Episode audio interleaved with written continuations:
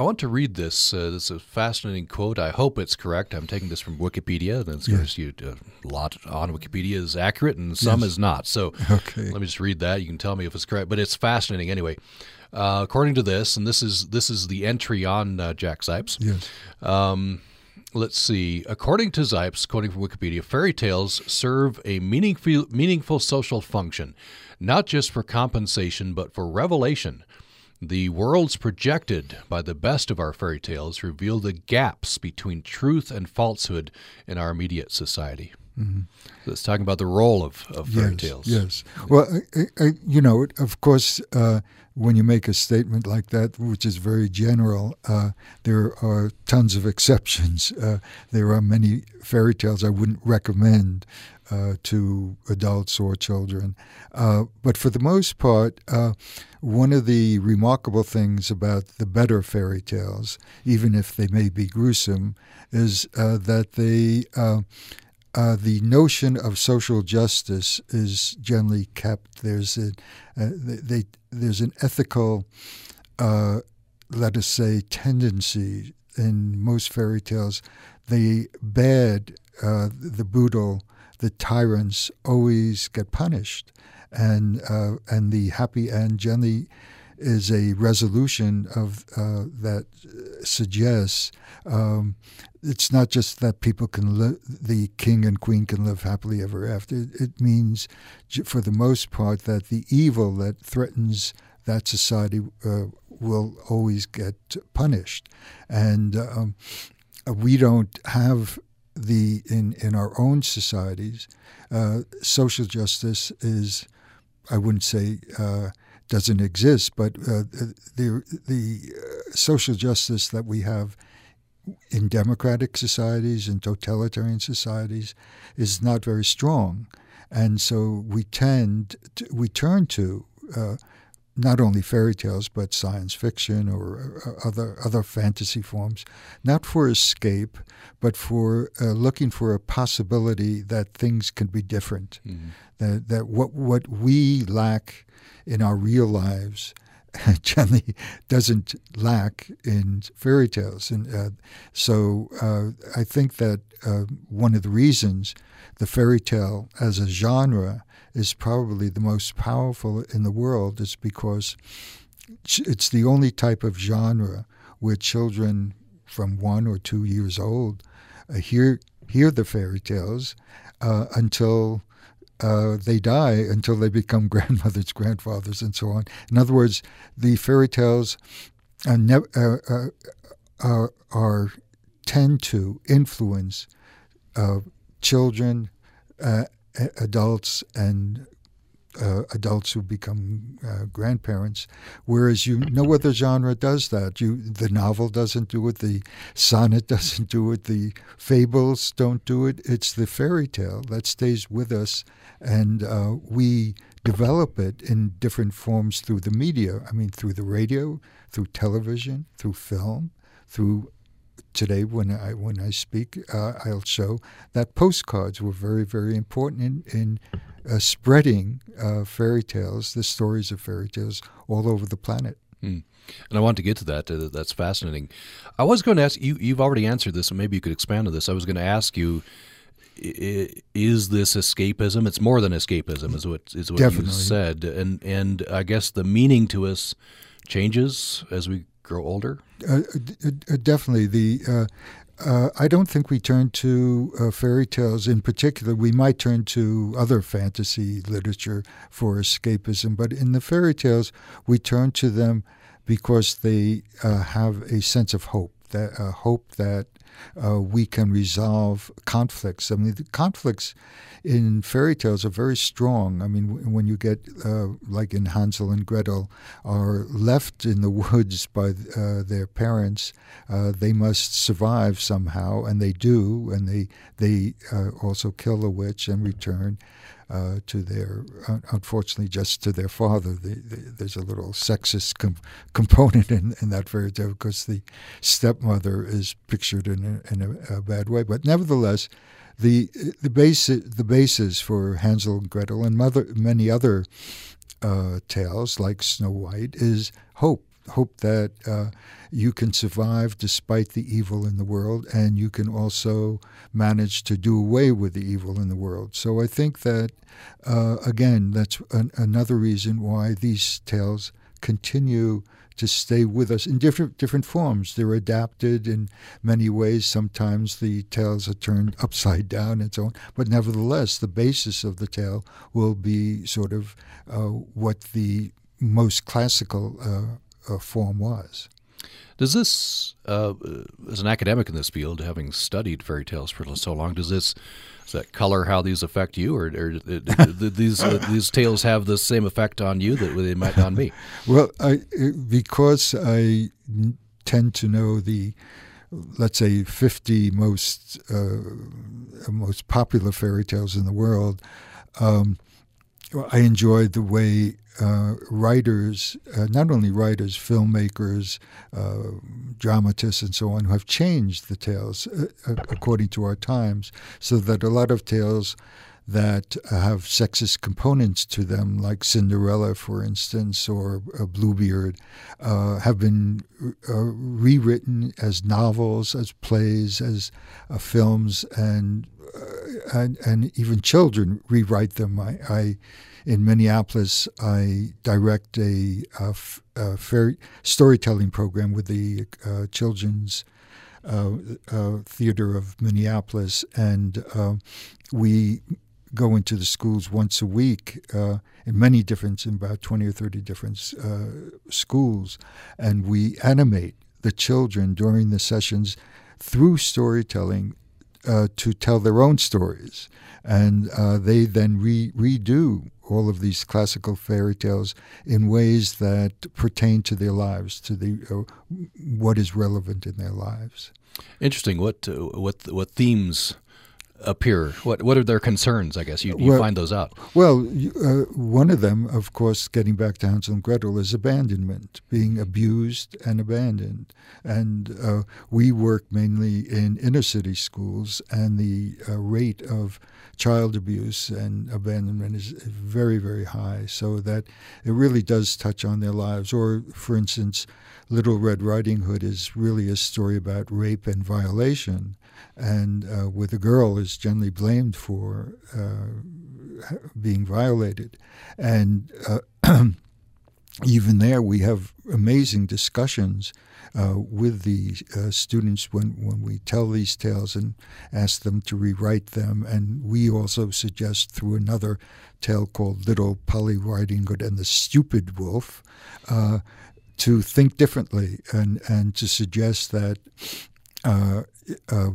you, uh, the uh, you don't have to be victimized. There are ways to avoid that, and uh, or that all males are not necessarily predators. So uh, we touch on very uh, what I would say fragile sort of um, notion, notions with regard to the way the children lead their lives, and we discuss it with them very carefully uh, so that they then go on to really do amazing stories of their own. Hmm. Uh, that work I see would be very useful. Uh, I, I, could see some would argue there's some danger here, right? Because some of these fairy yes. tales are yeah. are pretty uh, pretty stark. Yes, and uh, you know, not untruthful about the world around them, but would maybe we don't want to expose the children to that reality. Right. That's, that's right. So soon. Yeah, yeah. We we work very carefully with the teachers of, and get to know these students very well, so that we're aware of the fact that some of these um, tales do touch on issues that to which they're very sensitive. So we're, we're careful about uh, what we do. On the other hand, we also have the uh, we, we begin with the notion that all of these children experience violence in their lives, uh, even children who don't really become abused and so on. They, they and, and, in fact, if you just uh, see what they what they see on television, all these violent uh, uh, types of so-called children's shows, uh, they they really do know a great deal about violence. So the best way is to deal with violence head on, and uh, in a, in a way that we're very considerate uh, with regard to the issues that the children in a particular class face. Hmm. Uh, before I go into the uh, next topic, I want to follow up something you, you said. You said you like to read or consume uh, versions, uh, retellings. Yes, um, yes. Are, are do you have a, a favorite or two? Oh yes, uh, the that genre. my my favorite is Angela Carter's uh, book, which was written obviously for adults, uh, and uh, uh she unfortunately died about 20 years ago. And uh, I, I, actually knew her as a friend, and she is. Uh, probably it, it's her book is called the bloody chamber and other tales which will give you an indication of how she was going to deal with a lot of violence in in in, in about 12 different uh, reworkings of tales by the brothers Grimm and Charles Perrault. Uh, so she definitely would uh, stand up as, being uh, one of my, my favorite authors. Hmm.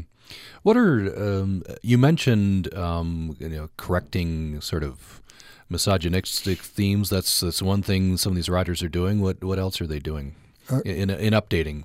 Or, or, or, ch- or, changing and altering these fairy tales. Right. I, I, think there's a presentation of men uh, are not always princes. They're not always going to rescue uh, a, a princess, or, nor do they want to do that. So there are a lot of tales in, in which uh, the depiction of princes and kings and peasants and so on is much uh, more. It's much more complex and uh, much more subtle. So that that is going on. Uh, there's also now a tendency. Uh, uh, there are very few fairy tales uh, sort of written for, let us say, the immigrant uh, population or African American population, and so there are uh, many writers now who are dealing either in novels or plays and so on uh, with African Americans or Mexicans as characters in, in fairy tales. I want to talk a little bit about uh, your. Uh, you went back and translated the original.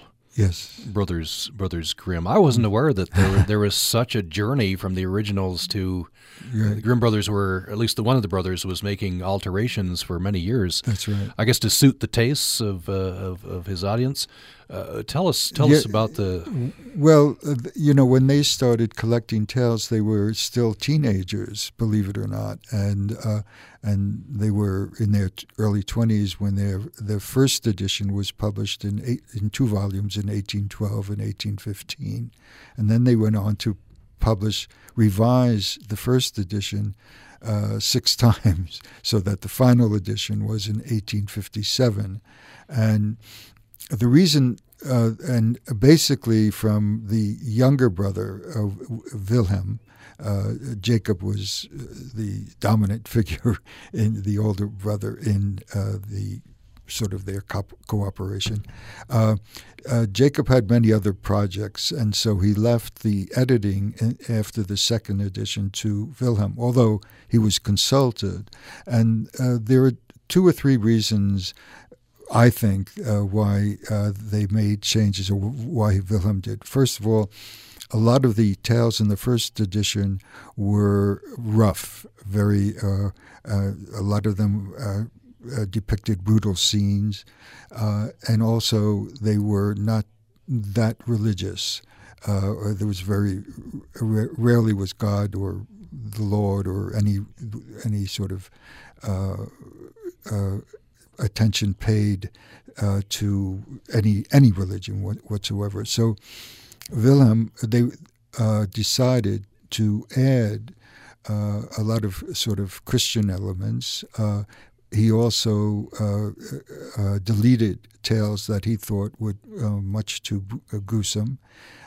and he also was a brilliant writer, and he had he had a very good sense uh, with regard to adding uh, proverbs, uh, uh, idiomatic expressions. Uh, uh, so he made the tales more lively. This doesn't mean that they got rid of a lot of the violence in the tales, uh, but they. or Wilhelm, but he he also added tales that, that were sort of very dark. so it was a mixed bag, and but and the collection that they had had, had initially had about 156 tales, and it grew to 210 mm. uh, with foot, and then the with extensive footnotes. And they also got rid of a sense of German nationalism. They realized that all European countries shared these tales and had different versions, and and so in their footnotes they explain that these were essentially European tales. Uh, the original edition of 1812 and 1815, I think, is uh, very significant because you can see now, uh, at least in English-speaking worlds, I mean, the Germans uh, uh, knew about the first edition, but very rarely read that. Read uh, the first edition. It's the seventh, the seventh final edition that everybody tends to read. But in, it was an eye opener when I translated the first edition for people who don't know German and didn't realize that these original tales that were closer to the oral tradition and and as I said, much more crude, uh, crude not in a uh, stylistic sense, but crude in the way uh, the people told these tales very bluntly, very direct, very simple, but very powerful at the same time.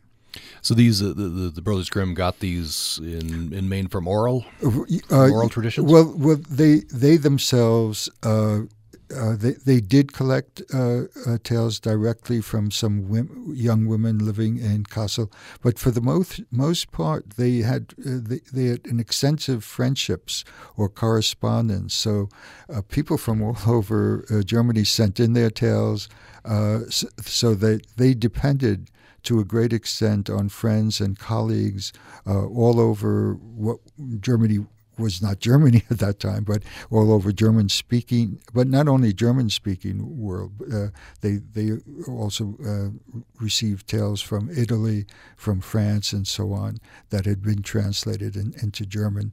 So they're great. Uh, they were not let us say, authentic folklorists at that time. There was no such thing as authentic uh, folklores, and uh, nobody had tape recorders, or uh, uh, so it wasn't. It was very difficult to sort of write down the tales right after you hear them, or write down the tales while somebody was telling them. But they did their fair share, and uh, they became so astute, uh, both of them, because as I said, Jacob did sort of control or to a certain extent uh, look over whatever uh, Wilhelm was doing. Uh, they they had for almost every tale in in the final publication about five or six different versions, and they had to sharp, they sharpened or, or brought brought uh, some of these versions in place or or replaced uh, some of their versions e- even in the final edition. Hmm. Why did they? Why this project? Why did they put this out? And I guess a related question: mm-hmm. Why did people buy this? What What was the attraction to consume this? Yeah. Well, I think think there again there are very different reasons, and you can interpret it in in, in, in different ways. But one thing is clear: they wanted to preserve. Uh, the oral tr- uh, uh, tales that would disappear if they weren't written down uh, or, and that includes ballads, prophets. They also published uh, a book of legends. Uh, so they were, uh, uh, you had at the end of the 18th century and beginning of the 19th century a rising mid- educated middle class attending universities and uh, studying philology, history, and so on. And they came to the realization that uh, not only the Grimms, but middle class, mainly males, uh, uh, although there were some women in the 19th century who also collected, uh, who decided that this is our culture, this is German culture, these tales, and we don't want them to disappear. And if we don't write them down, uh, they certainly will, uh, because the oral tradition lasts to a certain point up, up to a certain point. And so they um, uh, were part of a movement. They were not just alone. That's why they relied on so many, many friends who also awakened to the fact that you know, this is Austrian culture, or this is culture of my district or quarter, and so on. And it, this was happening in England, uh, was happening in France, and so on. Uh, but the Grimms uh, f- uh, had a huge influence on almost all the folklorists in, in, in the 19th century and have continued to have an influence. I mean, Yes. every every nation, every culture has its own, you know, uh, folk tales, but Yes. it's uh, it's those those Grimm tales, and you know uh, others, but, but they've had a huge influence. Yes, in fact, the United Nations has signaled the collection of the Brothers Grimm as uh, being one of the most significant cultural um, products uh, in, in, the, in, in the world. Mm. Now you mentioned that uh, the first edition contains some stories that are pretty brutal, pretty Yes. gruesome. Didn't make it to the next editions. Uh, can you tell us about Well, one, one of those? Yes, well, the, the the one that's the most brutal is uh, uh, dub- there were actually two tales in, in, in this in this section, and it's called "How Children Played at Slaughtering," and it it, involves uh, uh, uh, some boys and and girls who are very young, maybe five, six, seven, eight, uh, who are watching a, a butcher slaughter an animal, and then they say, well, let, "Why don't we uh, uh, play butcher?" And I, and one boy says, "I'll be the butcher," and the other boy says, "I'll be the pig," and the two girls said, "And we're we're, we're going to collect the blood."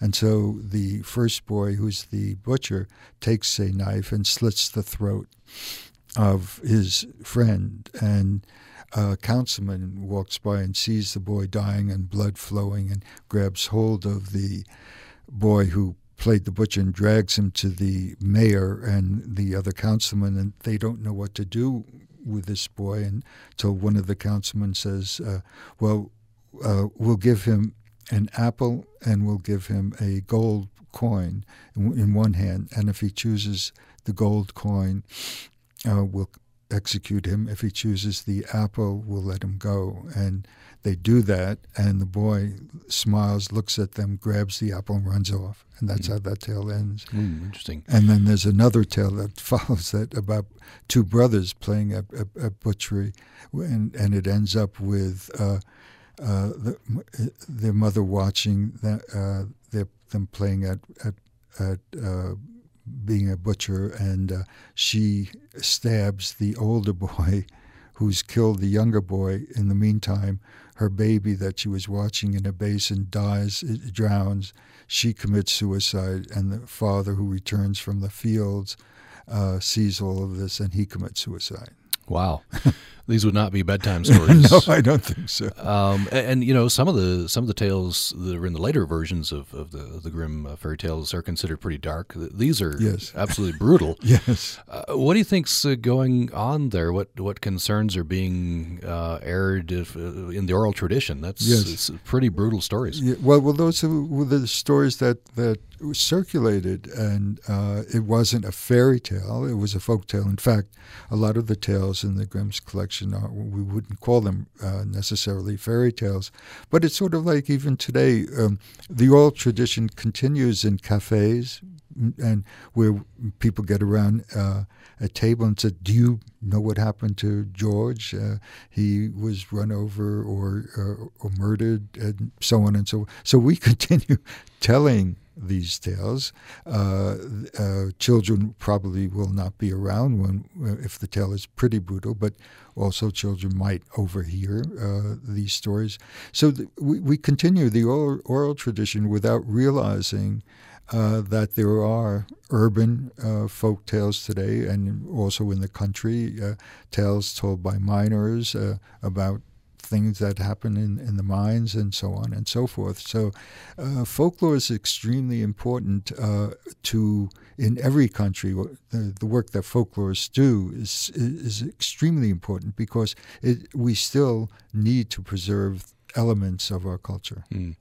What do you think? Uh, you know, taking the, your, this example, sitting in a modern cafe and, and telling "quote unquote" horror stories, you know, based many times on, uh, if not directly connected to true horrible things that happen, but we Yes. know bad things happen. Yes. W- what are what are we doing? Do you think, in, in by telling these stories?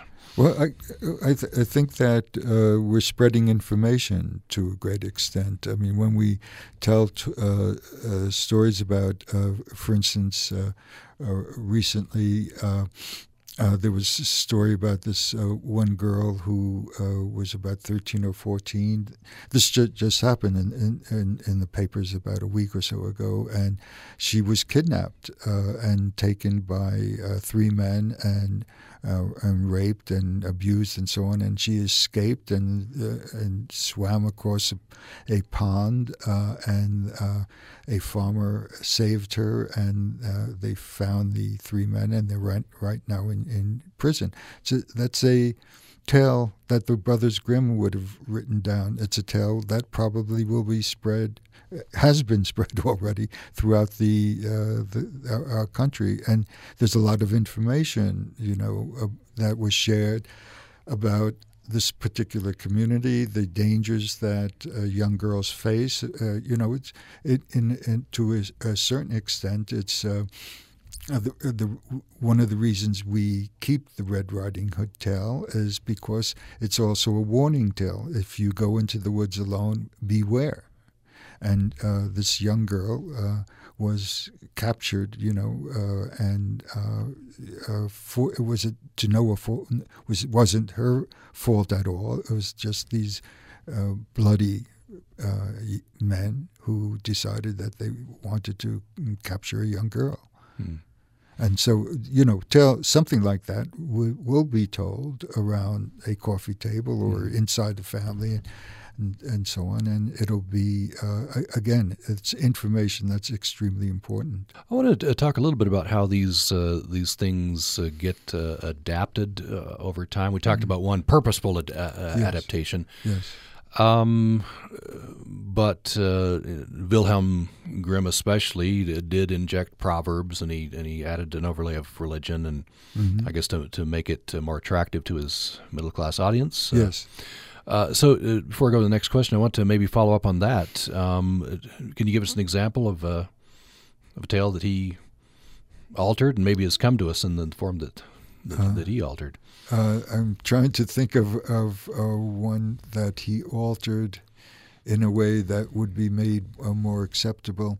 I, oh, yes, I I, th- I, think there are several tales in which um, the uh, mother is actually responsible for uh, abusing the daughter. For, uh, the the in one of the original versions that Wilhelm knew about. Uh, uh, the uh, mother of Snow White uh, wants to have her killed.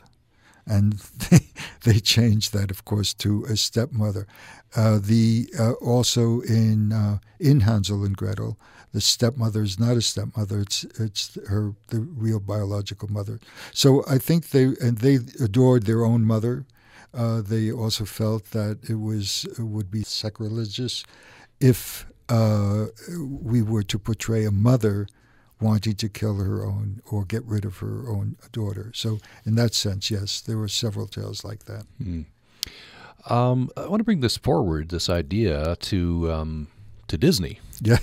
Uh, you know, Disney has has used a lot of folk tales and yes. and, and uh, fairy tales, and some complain that they've sanitized them. Yes, uh, you know, almost beyond all recognition of what you would find in the original original Grimm. I don't know what your feeling about that is. Some people feel that that's yes. bad. Others yes. accept it as well. This is just uh, better to to have our kids consume. Yes, yeah, yeah. I I I'm one of those people who's very critical of of uh, what the what Walt Disney did and and what the uh, Walt Disney Corporation has continued to do. Uh, almost all of, at least in the early animated films for which Walt Disney was responsible, if you look at the uh, characterization of the young young heroines, they all look the same. They're all like Barbie dolls, and and all the princes are like uh, uh, uh, uh, I forget the name of the Barbie doll that Ken. Ken, yes, yeah, yeah, the Ken doll. They all look like him, and and generally speaking, it's a very the tales tend the adaptations are somewhat elitist. It's these are white uh, very, very white heroes and heroines. Uh, they all become kings and queens at the end. Uh, and uh, it, it, seems as though life is very easy and, and rosy. Uh, it, there's uh, the major, I think, interesting, and for me as a child, I was always attracted by the comic characters like the dwarfs or the animals. For uh, where you have a talking cat and dog and Cinderella and things like that. Uh, they're entertaining, uh, but basically there's a very strong, uh, I would say, sexist or uh, uh, patriarchal tendency in almost all of the early d- animated films. But even today, the Disney once you've seen one Disney film, you've seen all of them. Hmm. They, uh, you know, I, think you probably would agree. They've they've tried to make corrections, right? yes. Try to do correctives. Uh, try yes. to put more minority characters in, and right. and uh, you know, uh, female empowerment and that that sort of things. They're, they're yes. at least making efforts in that direction. Yes, they definitely they they've tried to. Fortunately, uh, they have tremendous competitors like the uh, filmmakers who uh, created Shrek and many of the Japanese films by Miyazaki. In other words, the, the whereas the Disney Corporation is basically stale. I mean, they, literally, the uh, you you can predict uh, the way uh, the characters will look, and so the animation forms and styles and music and uh, it's it's all the same. But whereas uh, the uh, new animated films and from all over, from Russia to uh, to Japan uh, are exciting because they're they're very uh, let us say innovative, and uh, so I've been very encouraged by uh, the development of other filmmakers and, and corporations which are producing films that are much more enlightening than the Disney films. Mm. Uh, do you think uh, the Grimm brothers, others of the very famous, uh, you know, purveyors of folk tale, folk tales, have done a disservice? Is, is there a suppression in a, in a way, just in, in terms of taking up all the oxygen of uh, that we don't get as as much of each individual culture's folk tales coming to the fore? Oh, oh, I, I see what you mean. Uh, yeah, yeah, there is a danger. There is a great danger, and well, I wouldn't even say great danger. This has happened uh, is because the Grimms uh, have become classical. Uh, the uh, uh, nobody realizes that there have been great folklore co- connections. By the way, uh, uh, here here in uh, at U- Utah State University, I've come from the archives, and uh, there are just tons of collections from the Philippines, from Mexico, from South America.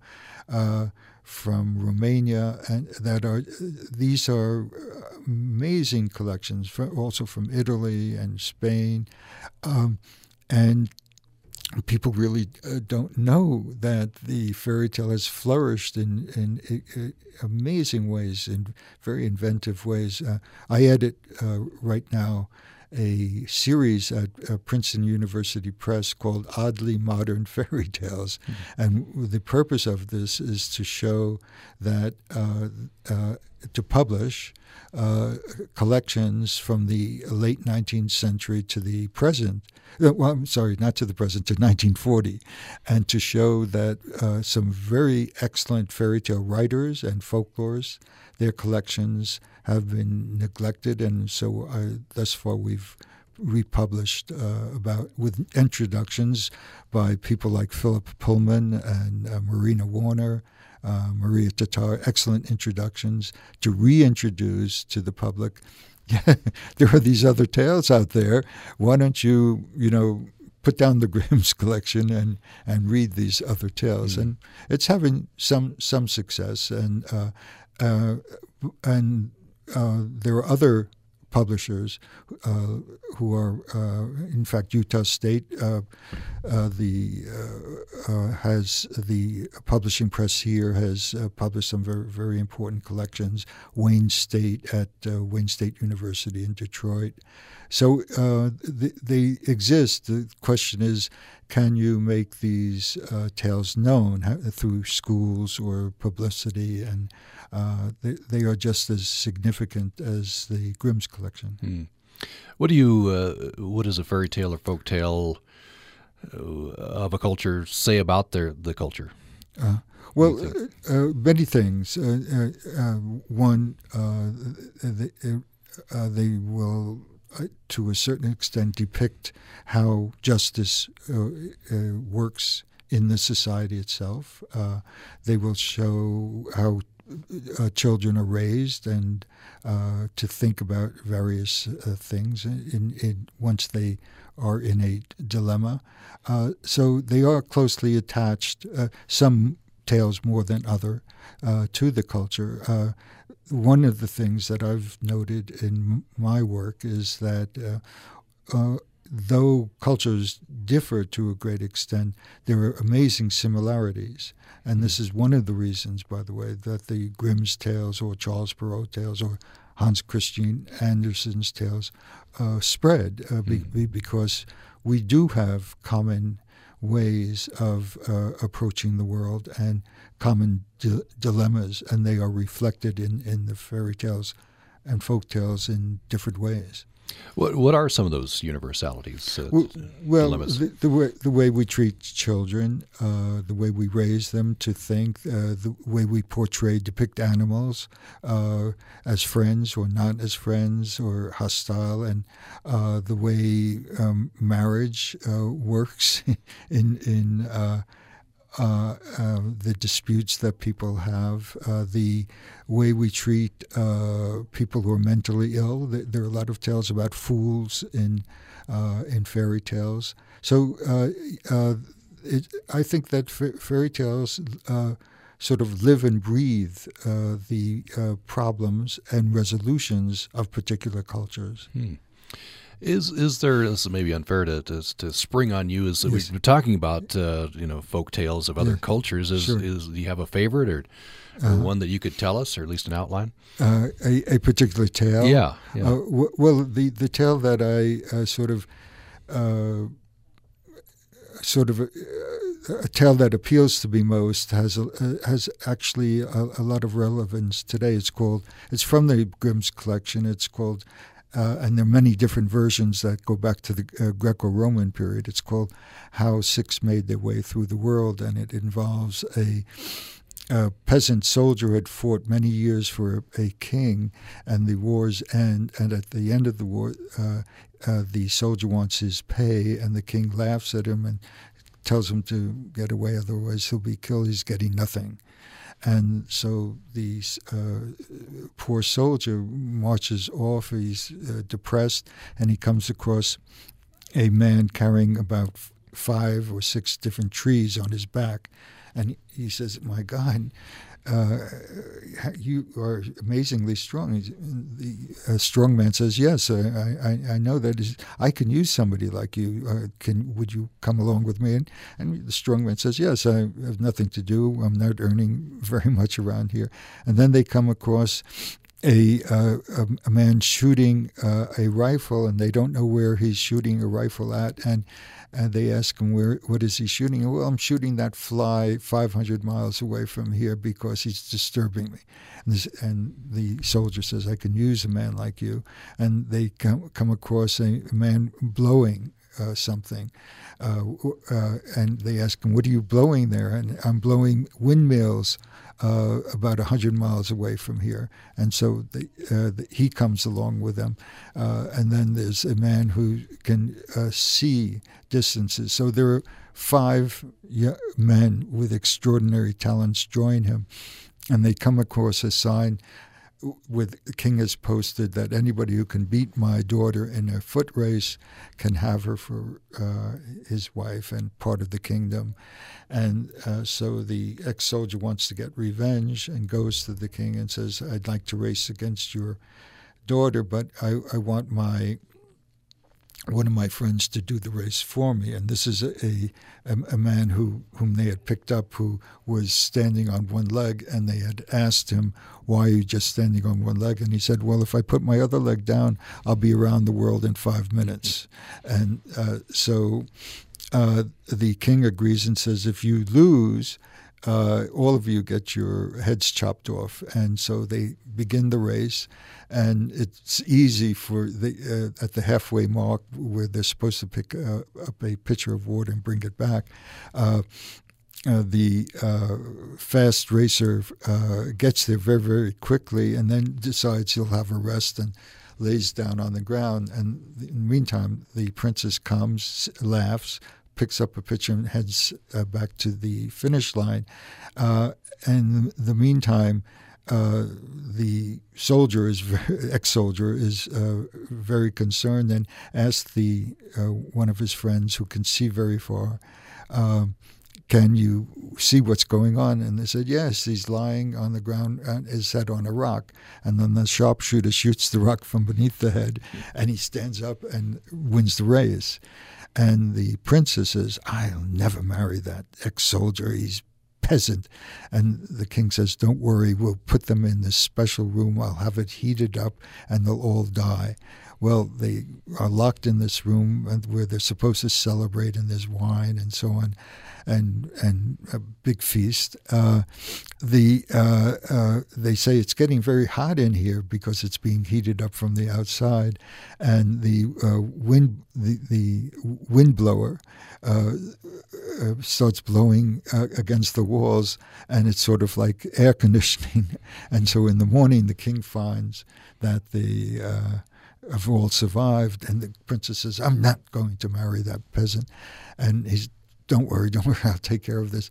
And he goes to the ex soldier and says, You can have as much as you want to carry away from the castle and then leave here for good. And uh, so they uh, have a several huge sacks sewn for the strong man, and he stuffs carriages, uh, knives and forks, gold, everything imaginable in, in there so that there's nothing left in the castle, and they head away. And the king is uh, outraged uh, because he's now poverty stricken and he sends his soldiers after them, and the windblower blows them into the air. They fall and are injured and won't go any further, and the they go off and they share the treasure together. What what is it about that that especially well, to you? Well, it's the way we treat our soldiers today. To even even today, we've always treated soldiers uh, uh, fighting for false causes, and uh, they're not paid, they're not honored, and so even though we pretend to do that, and uh, so and I love the idea that there's no marriage, mm no no pretty princess, mm no handsome uh, prince, uh, and there's a sense that of uh, they're going to share, cooperate in the end, and they learn to use their skills. And this is something, a, a message I think uh, that that uh, is very relevant today. I mean, we we in America and other places, but in America in particular, uh, share. We have wonderful industries and uh, wonderful corporations, wonderful schools, and so on, but we don't really uh, get them to let's say function in, in a more democratic way in a cooperative way uh, and, and to overturn people with a lot of money people who are really uh, perverting our society and causing a lot of conflicts hmm. just have a couple minutes left uh, yes. Uh, and I uh, will end with your presentation but I want to ask you I have to ask you this yes uh, television program named yes. Grimm. What do, yeah. you, what, what, do you think of it? Yeah, there are two. two there's uh, Once Upon a Time. Once Upon well, a Time. Yeah. Once Upon a Time has irritated me to no end, and I stopped watching it after a while. I found it. Uh, uh, the acting uh, terrible, and uh, the, the the notions of uh, and the portrayal of the past and the present uh, moving back and forth and the young boy who carries this uh, is, uh, book of fairy tales around just is uh, a, a, a, so his acting is so poor, and and the this idea that he's carrying this book around is just. Uh, let, let, me say, irrit- again, irritating. Mm. And so, uh, uh, Grimm, uh, I, I, am somewhat fond of because of the werewolf who who becomes uh, is very humorous and he he becomes uh, a, a aids the detectives who are hunting down people, and the, and the whole concept of uh, this one detective being uh, an heir uh, to the Brothers Grimm, to the legacy of the Brothers Grimm. I, uh, I find find it very entertaining, and some of the problems they've dealt with, like uh, drug addiction and uh, other incidents, are really directly uh, connected to what we're experiencing in, in America. So if I were to choose among the two, I would choose the uh, Grimm series, and uh, uh it, it uh, to a certain extent, uh, I would say it, it's a, they're both very slick productions mm. and so on, mm. and repeat things, but it's worthwhile. Yeah, it's interesting that um, you know sometimes these very real problems in every day can be dealt with, uh, you know, best in in fairy tales yes. and science fiction, fantasy. Right, right. Um, so uh, finally, uh, tell us a bit about your uh, your presentation. Sounds like interesting uh, topic. Yeah, at Utah State University. Yes. W- well, uh, when I began doing serious research on folk and fairy tales about 40 years ago or so, um, I am very fond of flea markets and uh, uh, old books, uh, antiquarian sales, and things like that. And I stumbled upon a seller selling these magnificent postcards from the late uh, late 19th century, early 20th century, and uh, and I bought several and uh, began became very fond of these postcards, and one thing led to the next. That uh, uh again, because of my uh, uh, desire, my tendency to visit flea markets all the time wherever I go, and constantly, I I kept coming across postcard sellers, and I found out that they're postcard clubs, and I found out that they're postcard shows, and we're talking about all of Europe and America. So no matter where I went, I began buying postcards, and my collection, up until this year, uh, reached over 3,000 postcards from all over the world. And since I'm retired from the University of Minnesota, and there's a very famous museum there called the Weisman Museum, I I decided, and because my wife wanted me to get, start getting rid of my thousands of books and postcards and stamps and, and, so on, I decided to donate my collection to the uh, Weisman Museum. Uh, but I wanted to share my collection before I did that. Uh, to a larger public, and uh, the so I contacted the editor of the University of Minnesota Press, with whom I, have been friendly over the years, and I said, I, "How are, would you be interested in in a, uh, in publishing a book of maybe 500 to 700 fairy tales with large images. I'll also translate the tales, we'll publish tales with them and commentary and things like that. And he said, Oh, this sounds like a great thing. And indeed, uh, in a week or two weeks, uh, the book called Tales of Wonder, uh, reading uh, fairy tales through picture postcards will be out, uh, and uh, I am showing about 70 images today in my talk and explaining how picture postcards came about, and uh, I'm fascinated by them. The artwork in a lot of these postcards is absolutely fabulous, based sometimes on paintings in museums uh, very different, and they re- retell the tales in extraordinary ways. Well, it's fascinating. Congratulations on the book, and thank you. Uh, and uh, it's a fascinating, uh, fascinating discussion. It's been a pleasure. Thank you so okay, much. Okay, well, thank you.